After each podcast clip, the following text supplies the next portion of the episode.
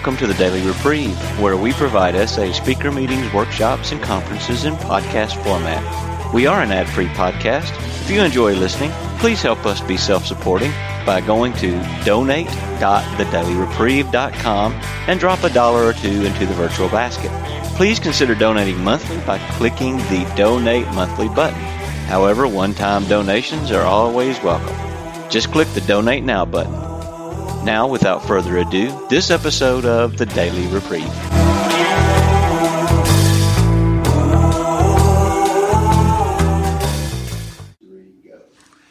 Welcome, everybody. My name's Farley, and I am a recovering sexaholic.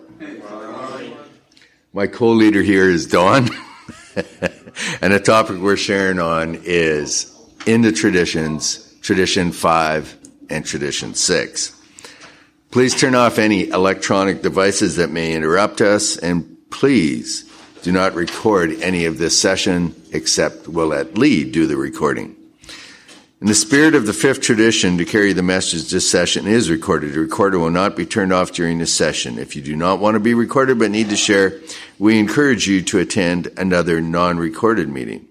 Please do not touch the recording equipment. If you want to share, come up to the front and sit next to us and use the microphone. Please leave the microphone on the table and don't touch it because it makes noise on the recording. Thank you. And one other thing I'll mention is if you get really close to it, uh, we get a lot of yellow and red lights beeping over there, so it can pick up quite a bit. Quite a bit. Let's begin with a moment of silence for all of those still suffering or unable to attend a meeting, followed by the serenity prayer.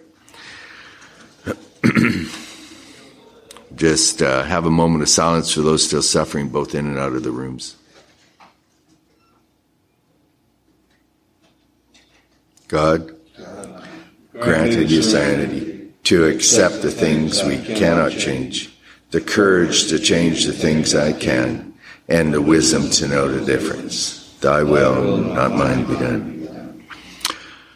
Um, so the way this is going to go is uh, Don and I are going to share uh, about for about five or six minutes on some of our experiences with Tradition Five and Tradition Six, and then we'll have you guys come on up and uh, we'll monitor the time here. But it's a fairly small group, so um, you know if you get too long-winded, we'll just simply reach over and tap you on the shoulder. All right. Um, you're pointing to me, Don? Yeah. Um, tradition five. Each group has about one primary purpose to carry its message to the alcoholic or the sexaholic who still suffers. Um, there's just a little bit in here I, I think I wanted to read. It says, Better to do one thing supremely well than many badly. That's the central theme of this tradition. Around it, our society gathers in unity the very life of our fellowship requires the preservation of this principle.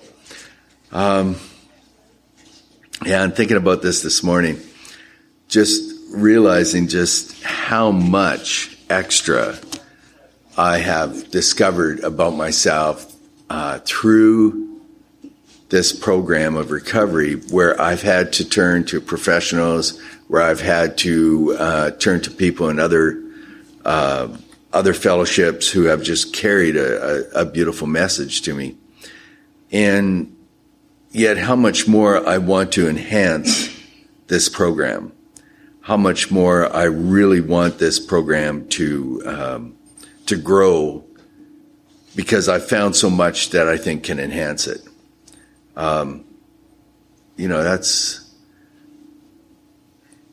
I've I've done so much in terms of service work to try and bring sexaholics together, and and I was um, I I shared a little bit in a, in a meeting before this about you know how I would drop off pamphlets at, at support networks and at AA groups, and anybody who suggested they had any problem with sex that I would give them a pamphlet, and tell them I've got a program that's going to save your life you know, and I became the Johnny Appleseed of Sexaholics Anonymous because this is the program that saved my life, so it will save yours. And um, I went through all kinds of different things to enhance that. Up where we live in Canada, uh, we're a little isolated. So we would bring in speakers from Simi Valley, California. We would bring in people from Chicago. We would bring in people from Nashville, from Portland, for wherever we could find long-term sobriety. We would bring people in and bring their message in. And every time it humbled me that these people would come in and they would just be about the program, not about themselves. And I and I have learned that just bit by bit that this is not about Farley saving the world. This is about people coming together for a common purpose. And that's why I keep coming back. And I just wanted to read a little bit about Tradition 6 here. It says an AA group ought never endorse, finance, or lend to AA name, name to any related facility or outside enterprise lest problems of money, property, and prestige divert us from our primary purpose. So that's, that Tradition 5 to me is about humility. Tradition 6 is about ego deflation again.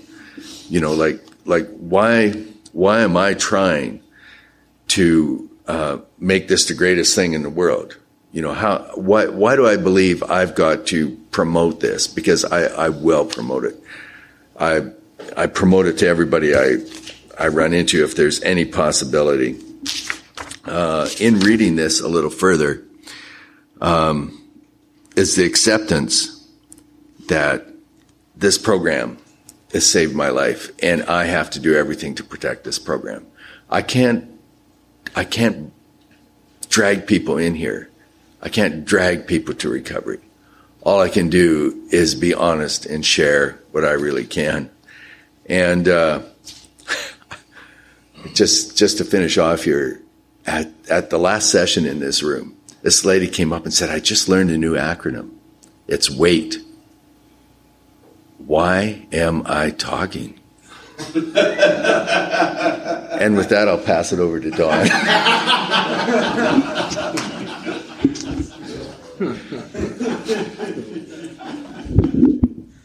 I'm Don Sexaholic, San Antonio, Texas. Uh, the the ones that were holding up Harvey's talk in the other room. That's right, huh? Both of us. So. Uh, we have just uh, reached a goal here at 10:30 on Saturday morning of having the uh, lowest attendance of any meeting in this room. So, uh, perfect. Uh, you know, when you reach for the bottom, that's uh, that, that's that's something. Um, I've had a new way of introducing myself in AA anymore, and I don't talk very much in AA because I uh, I'm going to have 15 years and 10 more days so that's a small resentment of always having to go in the 14 year line and 10 days from now I'll have 15 years. Yeah. And uh, so the ego is wanting to have 15 years, but in, in AA, that's nothing. That's nothing. My sponsor has 61 years in, in AA. And, uh, but my new way, when I'm called upon, which I will be at my birthday and so forth, uh, of introducing myself is that I had a very, very easy, easy first day of sobriety uh, in AA and SA my sobriety date's the same thing, July 23rd of 0, July 24th of 03. And, uh, so I was in jail that day, and there was no uh, no vodka, and there was no prostitutes in that uh, in that cell with me. I was sober. That was a pretty easy sober day, you know. And I hadn't had a sober day like that in in a long, long time. So uh, that was that was sobriety. That was my first taste of sobriety. Uh, that's the way of sneaking sneaking in uh, to the AA meeting. This and I, and I say, yeah, my two major addictions were handled that day. You know, that's that's what I the way that I say it. And uh, but carrying the message, uh, you know, the way I did it is the only way that that's that's going to work. The only way. Period. And I was like that for many years. That you know, this this is the only way, and it is the way that's proven to work. That uh, uh, we were hosting an AA speaker in front of a thousand alkies, and I'm up at the podium introducing, running the meeting. We start with the Serenity Prayer and so forth, and uh, and then I have to introduce uh, two people to do minor readings and uh, one is uh, Joanne, and the other one is Marianne, my wife. And uh, so I'm doing the AA primary purpose, just like this, the AA primary purpose. I'm going on, and in my mind I'm confused. Uh, ah, uh, our primary purpose and so forth. And I'm on automatic because you've heard, heard, it 10,000 times. And, uh, hey, and Marianne, Joanne, Joanne, Marianne, who's first? And so forth. I get to the very last sentence is the only difference between our primary purpose and their primary purpose. and there's a thousand alkies out there. And uh, I say our primary purpose is to stay sexually sober and help other people to uh, to uh, to stay sexually sober. Now, I didn't know what I said, okay? I, I, I didn't realize I said that. Uh, many other people realized what I said. but I didn't realize what I said. And so uh, afterwards, one of our little guys, who, our little guys, our little SA guys, comes around, Did you mean to say that? Did you mean to say that? And I said, well, Say what? He said, oh, Sexually sober. I, I didn't say that. I looked over at my wife and the speaker, and uh, they're they're saying, "Yeah, yeah, you said that." And the and the speaker said it was a lady. She said, uh, "I thought I'd have to change my whole talk here tonight." but, uh, so, uh, but anyway, so that's uh, but two or three hundred of the people I had told individually uh, who I am, what I am, where I am within the the the group of addiction alcoholics and so forth. Uh, uh, the traditions, uh, God knows I'm not a rules kind of person, and the traditions smell like rules to me. And uh, uh, so I, in in general, I'm uh, not a big tradition guy, but this one, tradition five, I do think primary purpose and singular, singular.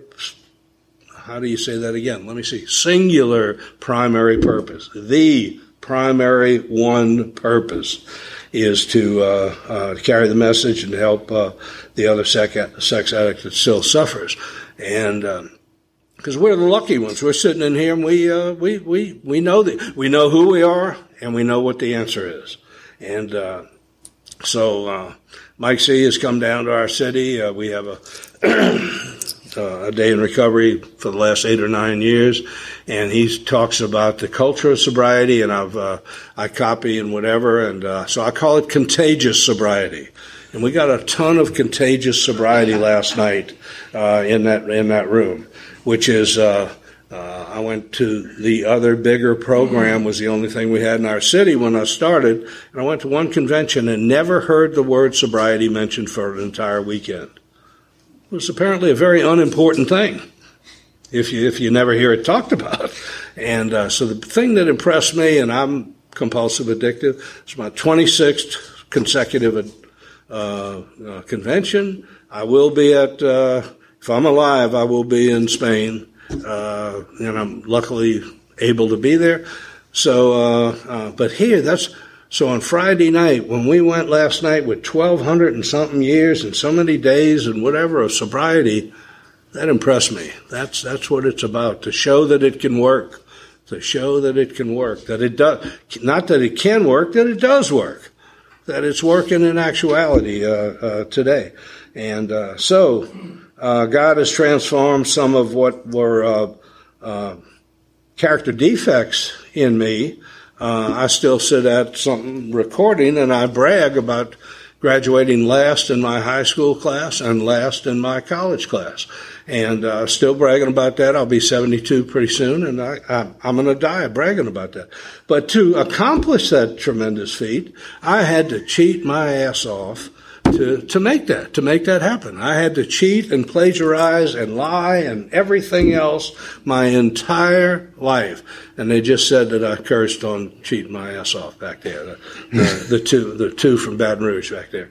That, uh, anyway, so, uh, um, I had to cheat and lie and, and, uh, and plagiarize and everything else. That has turned into one heck of a feature and a benefit for me my plagiarism and my cheating and my copying and everything else because the simplicity of the program is copy what sober people do. Now, the only judgment I had to make is am I going to copy off of stupid people or am I going to copy off of somebody that is successful in the program? So I was lucky enough, I flipped a coin. Do I want to copy stupid people or successful people. It came up that I'm going to copy successful people. And, uh, How simple is that? How simple is that? You know, so anyway, that primary purpose is to be able to be copied now once you have some sobriety that somebody else can copy uh, what uh, what is being done. And uh, last night was just uh, that's my favorite part of every convention is the chip ceremony. So uh, uh, thank you for being part of the smallest meeting in in this in this room. So anyway, Thanks, Don. thank you. Thanks, Don. um, in participation, you will now have the opportunity to share with the group. Please focus on the topic of the meeting. Um, we're, what we're going to do, I'll get my computer off here, is we're going to have you come up. We've got a couple waiting chairs and one speaking chair here. Uh, so, like sharing in any SA meeting, please limit your sharing to the topic, avoiding explicit description or distracting comments, and focusing on the solution rather than the problem. Please do not share anything that legally would have to be reported to the authorities. Please line up to our left so we don't have to wait for each person to come up. Please speak loud enough for all of you to hear. You each have, like I mentioned, three to five minutes to share here. Um, and once again, uh, don't get too close to the mic. It uh, causes it to go red over there. So please come on up.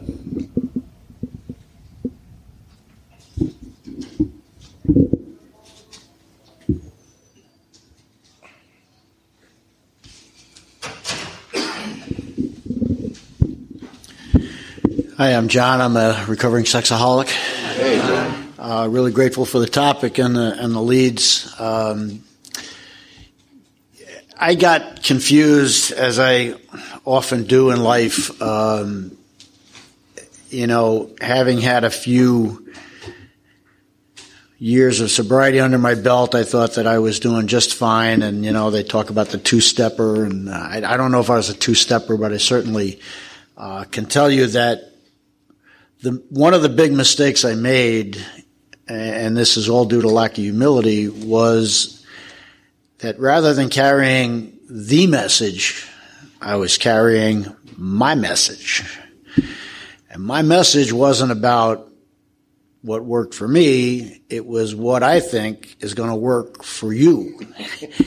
and man, uh, did I get myself in a heap of trouble. Uh, really, really, I, I found myself uh, telling people uh, that they should see a certain therapist. I found people, I was telling people that they should go to a certain meeting. I was telling people they should work a step a certain way. And, and what I was telling them was not the message. The message I've learned is I only have one thing, one thing. That's my story. That's how the program has worked for me. That's the only truth I know. The rest of it is up here. And, and when I start to spill that out and pour it onto somebody else and, and mess them up, I, I'm not no longer carrying the message. I'm actually hurting them. Uh, it was a good lesson for me. My, luckily I have a good sponsor. He smelled it pretty quickly and, um, got on me and, uh, and I'm, I'm trying to hit my knees every day, but, um, you know, I've gotten into uh, situations where people get convinced, not just me, other people get convinced that the way to carry the message is the way they'd like to carry the message. And I, I, I, I struggle with that because there's only one message and it's my story and, you know, that this works. And here's how it worked for me. It does work and it can work for you, but this is how it worked for me. The rest of it, I have no business talking about. So, uh, with that, I'll pass. Thank you. Thanks, John. John. I'm Jay Sexaholic. Gratefully sober since July 11, 2010. Um, appreciate the shares and I appreciate the, um, I think the word infectious was used. And so it, it makes me ask the question what does it mean to be a carrier? When I think of infectious disease, somebody is a carrier who has the disease flowing through his or her body. In other words, it's, it's part of them. It's in their circulatory system. Um, I'll stop there because that's the extent of my medical expertise. um, but uh, I have a certain grandiosity which thinks that I can, quote, change the world. And um, what I have to do is to make it very simple. And I remember to paraphrase the author of our 11 step prayer carry the message, and if necessary, use words. and so it's really about the simple part of the program, blocking and tackling. And so it's my own program, working my own program, doing what I need to do, being in touch with my sponsor, working steps, doing service, all of that. And then the one on one with my sponsees or others in the program, sharing my experience, strength, and hope. Um, if they want advice, they'll ask me. But I can share that. And out of that becomes, um, along with others in the program, the ability to carry the message. So I carry the message, the group carries the message, um, we all carry the message. And um, because I have to remember that I'm in these rooms because I could not manage my own life. So how am I going to manage somebody else's life or SA's life or anything? I can't. It has to be very, very simple. Um, we have a certain football team in our hometown of Jacksonville that's doing a lot better, partly because they have a coach named or a vice president named Tom Coughlin, who's come in and said, we need to get really back to basics and we need to do it 12 months out of the year.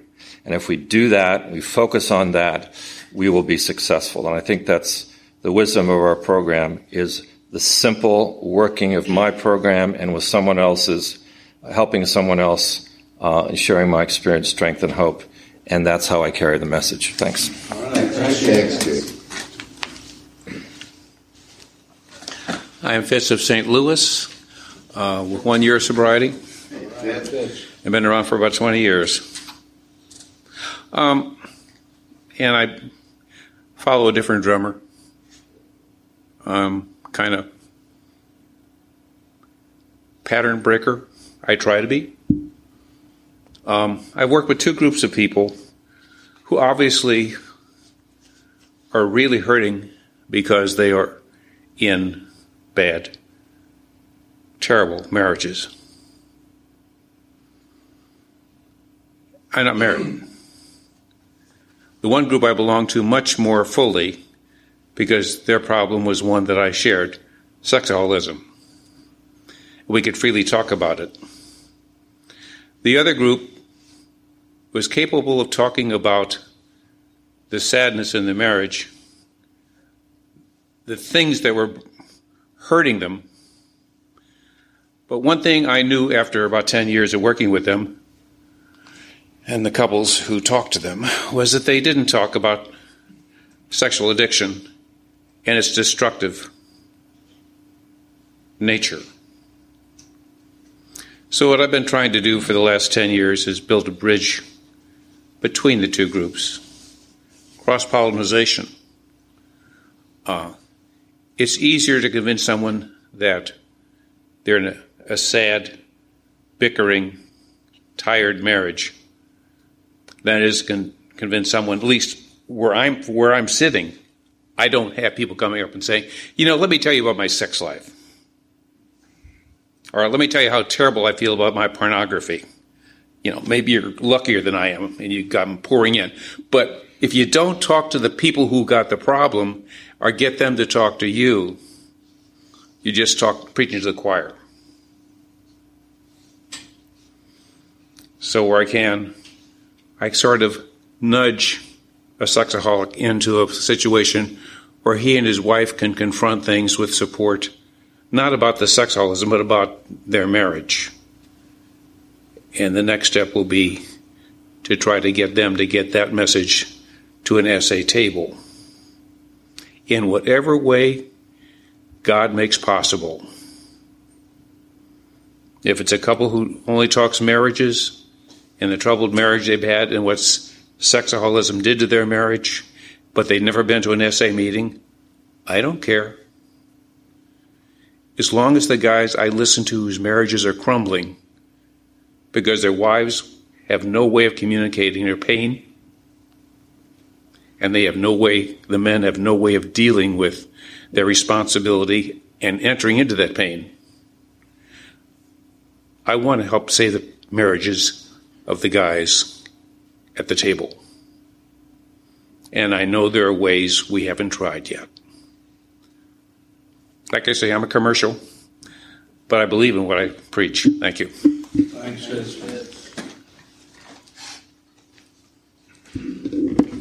I'm Bill, a recovering sexaholic. I'm from Chicago.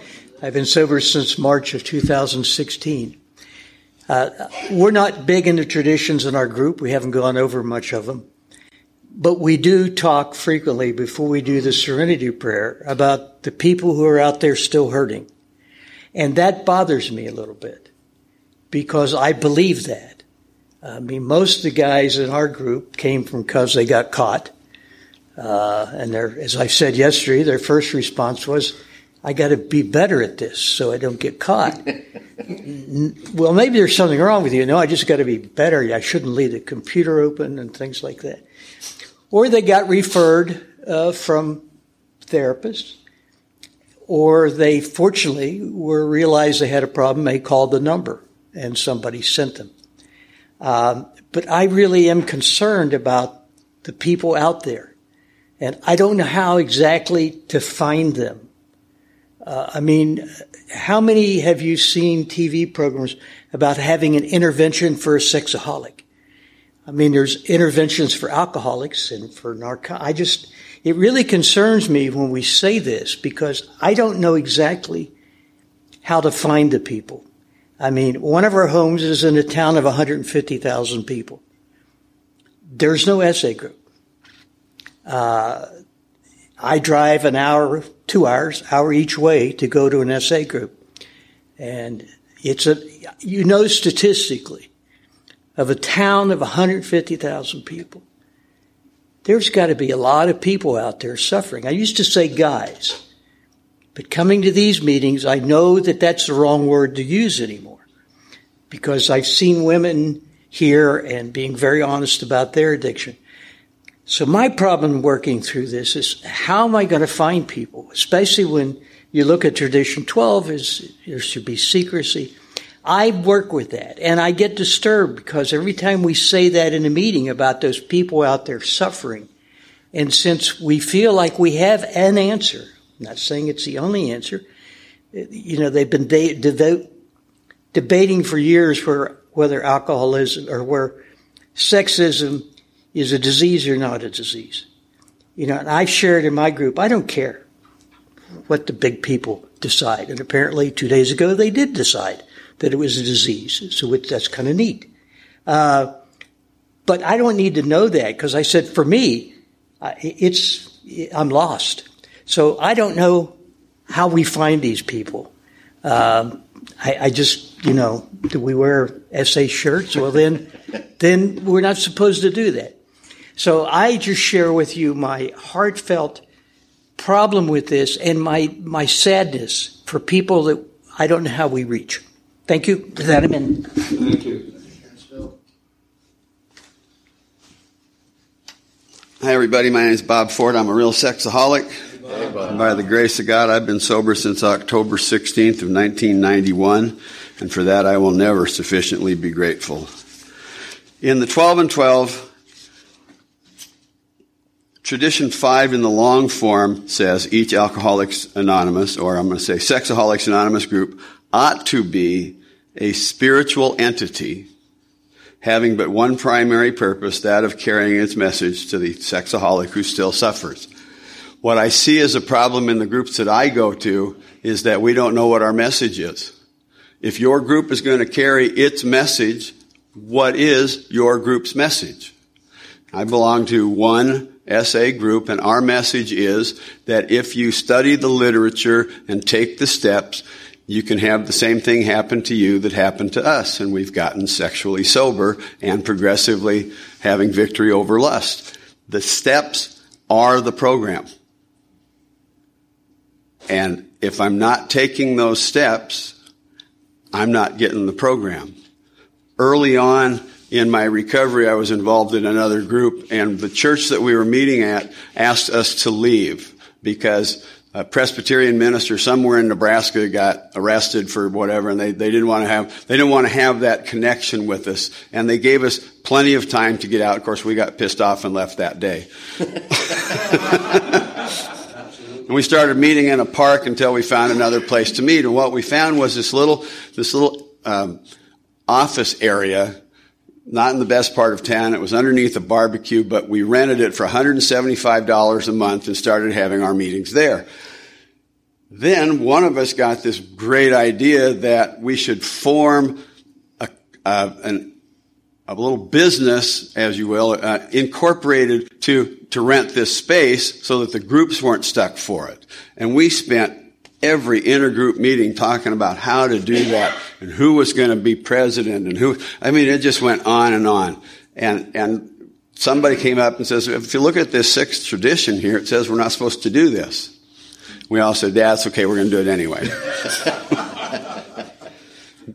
Here we are, 30 years later. We have moved up to a space now that's a little bigger. It's got three meeting rooms, and almost all of our seventh tradition goes to paying that rent. So I didn't like that, so I went out and I got a church and started having a meeting in its basement. And both, both are going very well. Anyway, thank you for being here and helping me with my sobriety. All right, thank you. Thank you. Mike, it's Sexaholic from Jersey. Uh, what does that say here now? What are we doing? Five? But each group has but what primary, one primary purpose to carry its message to the sexaholics who still suffers. Wait. Why am I talking? I want to share with you my experience. I was living in a place way out in the boondocks. Some fellow passed by. We were talking. He kind of dropped a hint about there was such a thing as sexaholism and I went and talked to him a couple times. And he, he made me buy the white book. I bought the white book. I read the white book, and there it was. That was me. what a shock that was. Uh, but anyway, uh, I couldn't get to a meeting for two years. I mean, where I was living, and uh, thinking about this uh, tradition, you know, that man who who I met that day and who I spoke to for a week, and then he disappeared, uh, was somehow God was at work and sent him from that group that he belonged to back here in the States. And that, it was that group that sent him with the message. And I was lucky enough to hear it. And so two years later, I come back and uh, I went to my first meeting. And uh, what happens? I, I do become sober. I have a sponsor. I work the steps. I do all that kind of good stuff. And, and uh, so now I'm sober 19 years maybe. And uh, going through that, those years, I see the first year or two or three, I was there because I wanted to be sober. And this was the way you do become sober, working the steps. But then, you know, I got kind of tired of meetings, you know, five, six, seven, nine years, you know. And why do I go to meetings? I am sober in 10 years. Why am I going to meetings? Because I need it? No. How stupid I was. You know why I went to meetings for a year or two or three? I wanted, because that group was there for, that group was there for me when I needed them, and they gave me the message and so that's why I was going to meetings for the newcomer, for the newcomer. Put us all back. It, it, it, I'm back because I gotta go. I need the meetings. I have to work the steps. And it's the group that really carries the message. And when a newcomer comes, that's what he's going to hear. The message of the group. Thank you. Thank you. Hi, hi group. I'm Mike, sexaholic. Hey, I'm um, from Chicago, and uh, sober since uh, May 13th, 2013.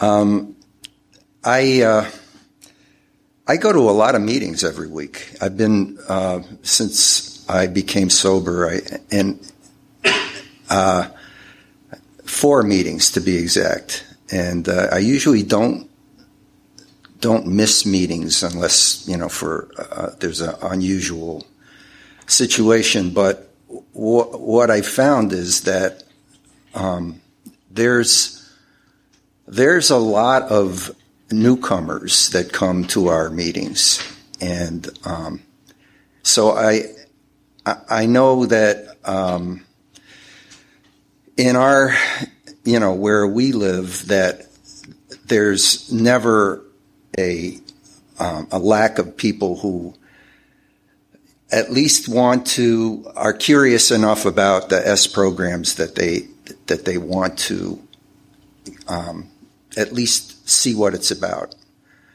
And um, and I guess what I what I would uh, would like to see is that a lot more of those newcomers stay in the program because re- really there's a lot of people who come and go.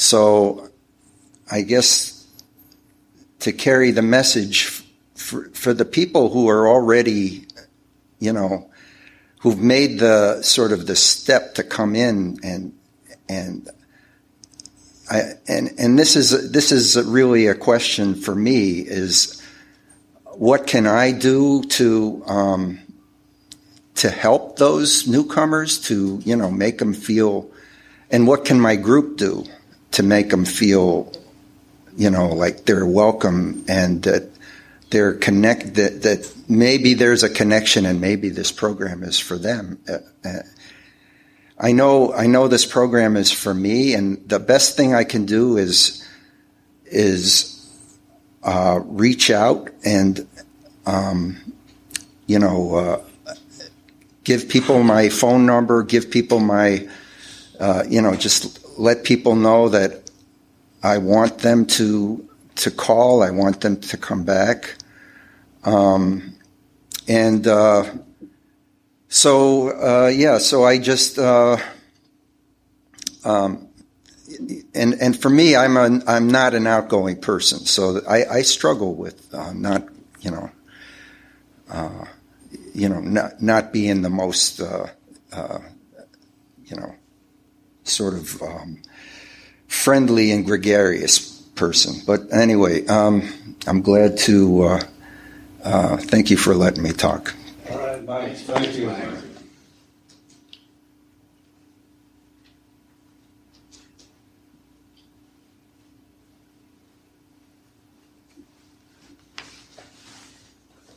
I'm Bill from Baton Rouge, Louisiana. I'm one of Don's sponsees. Uh, we haven't been very strong in Baton Rouge, and I've been to a lot of these internationals. Met Don at my first international, and I needed that connection, but it's much better having a face to face connection with other people there working at SA.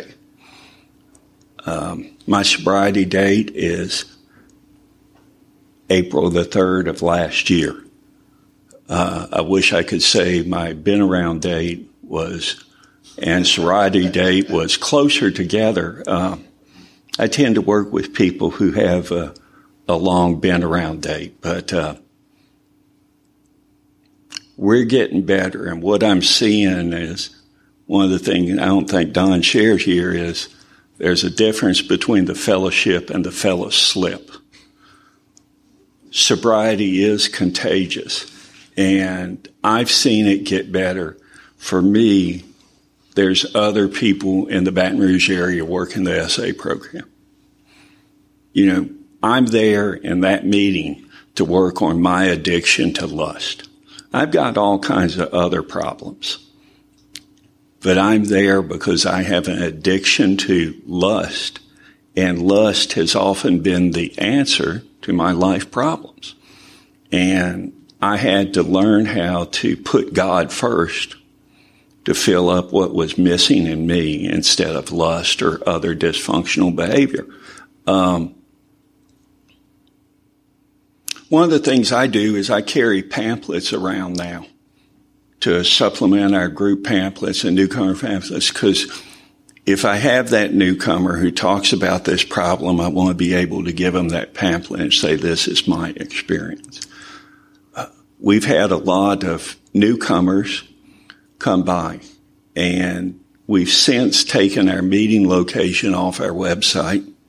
So we try to brief the people on what we're trying to do because there's different ways, different people in different groups have um, ways of carrying the message.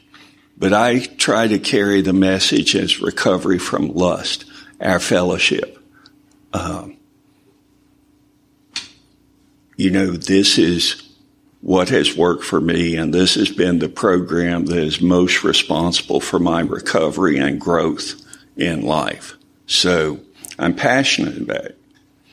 There's lots of other problems that we have in these rooms you know, and I try to keep it focused on talking about lust because some of those other things come out other ways. And I probably need to be a member of S-Anon too because I still have problems with other sexaholics. Thanks. Thanks. We've got a few minutes left. I'm Don Sexaholic. Two, two things have happened in the last week uh, in the world, and uh, there was an article in uh, uh syndicated uh, um, Dear Abby or the other one, whatever it is, and so forth, that was on S-Anon in this last week, and uh, the S-Anon office had 500 phone calls the next day. So it's a little bit similar to what happened in the Look magazine with Jack Alexander back in the, you know, so we get, and then yesterday in the USA Today, which was referred to by somebody, that uh, sex addiction is classified as a medical, not a moral condition. That's a big, big ass deal. That's a big deal for us to grow, you know, for us to be recognized as uh, as a not yet on the DSM stuff and all of that that I don't know much about, but that's a biggie. That, that's a biggie. And uh, you know, we're not a secret society. We're anonymous, but we're not secret. We're not secret. And I can tell anybody who I am. I can't tell anybody who you are, but I can tell anybody, any place, anywhere who I am, what I am, and why I am. So we're, we're not secret. We're not secret. There's a difference between anonymous and secret. So, thank you. Thanks.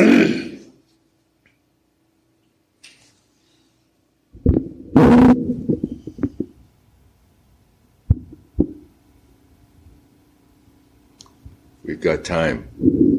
Please Mike? come up. Mike?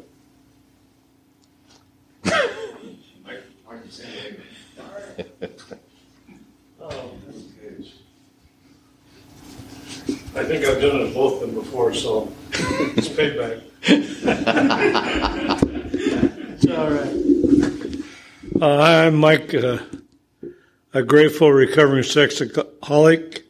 Amen. And I love this fellowship, and by God's grace in this program, I've been a happy sexaholic for since October 21st, 1999. And that I am never sufficiently grateful. I'm grateful for this program. One of the things that was very difficult for me three and a half years ago was to move from San Diego. It was easy to move, a lot of work, but leaving uh, my friends in San Diego in the fellowship and the convenience of meetings. I could drive 15 minutes or less and get to five or six meetings uh, quite often. And when I moved to Utah, uh, I had to drive a little bit farther, except for one meeting. We had 40 there, and that didn't become my home group. But I went to another, went to three or four meetings, and one of the things that really helped me about moving there was one of my friends asked me to be uh, a volunteer at the prison to take meetings into the prison. And I said, no, I can't pass the background check. And uh, he challenged me on that. So finally, after badgering me at every meeting that I went to for two weeks, I said, okay, I'll go to the training, do it. Went to the training, two hour, one of these, and I dozed off a little bit like I did here today. And I listened to what he had to say and filled the form out, turned it in, and went back and called this guy and said, Hey, I finished the training. Now don't bother me anymore about going, about going doing it. He said, Good. Uh, we have meetings this night, this night, and this night. Uh, you'll get your badge in about two weeks. And I said, How do you know? He says, I got faith they'll pass you. So what happened two weeks later? I got my badge. And I've been going to the prison twice a week for the last three years, taking a meeting there. Sometimes we have zero, sometimes we have five.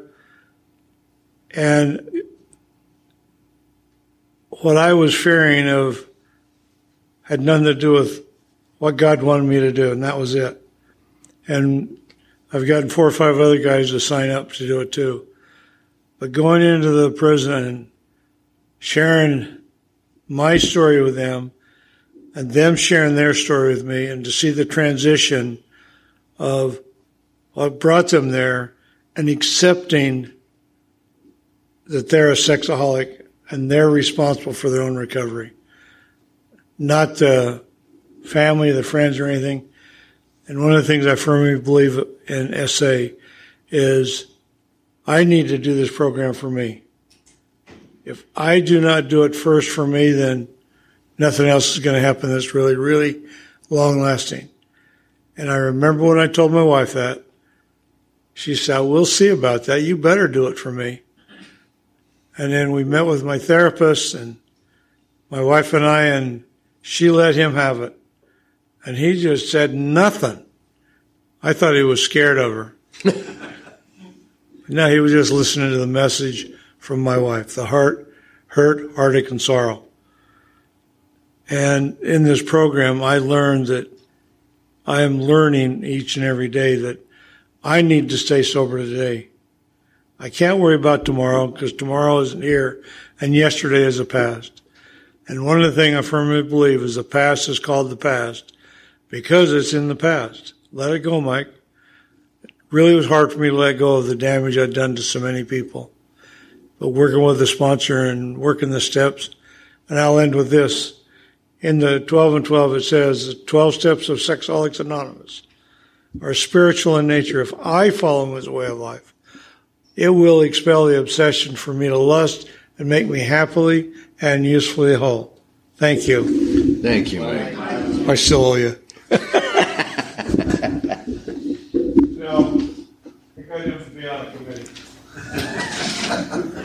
Actually, our, our time is up, unfortunately. It's uh, 11, 11 20. Yeah. yeah. All right. Um, anything you've heard at this meeting is strictly the opinion of the individual participant. Let's all stand and uh, say the third step prayer, please.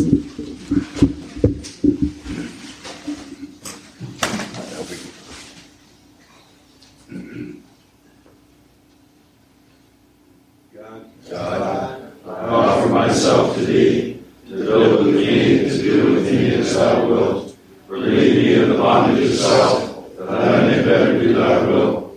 Take away my difficulties, that victory over them may bear witness to those I would help of thy power, thy love, and thy way of life. May I do thy will always. Keep coming back. It works if you work it, you work it. Something like that. Who, who, who came from the city of Huntsville? Yeah, thanks to that article. Yeah, and, some, and the and the S-Anon article. Uh, yeah. Phone calls uh, that they got. That is stunning. Yeah, yeah. So things are progressing, uh, and as long as we don't keep it secret that there is an answer. Uh, you know, I you know, think once, you, once you're sober, you ought to tell people there's an answer. You know, yeah, it's a big, it's a big problem. Yeah. Uh, where are you from, Bob? Omaha. Okay, Man, with uh, that many uh, that many years of sobriety, that's beautiful. Well, I spent. I would like to thank you for listening to this episode of the Daily Reprieve, the best source for experience, strength, and hope for SA members. Please subscribe to this podcast to be alerted of new episodes. Please show your support by donating to the Daily Reprieve by going to donate.thedailyreprieve.com and choosing either monthly donations or a one time donation by clicking Donate Now. Thank you for listening and stay tuned for the next episode of The Daily Reprieve.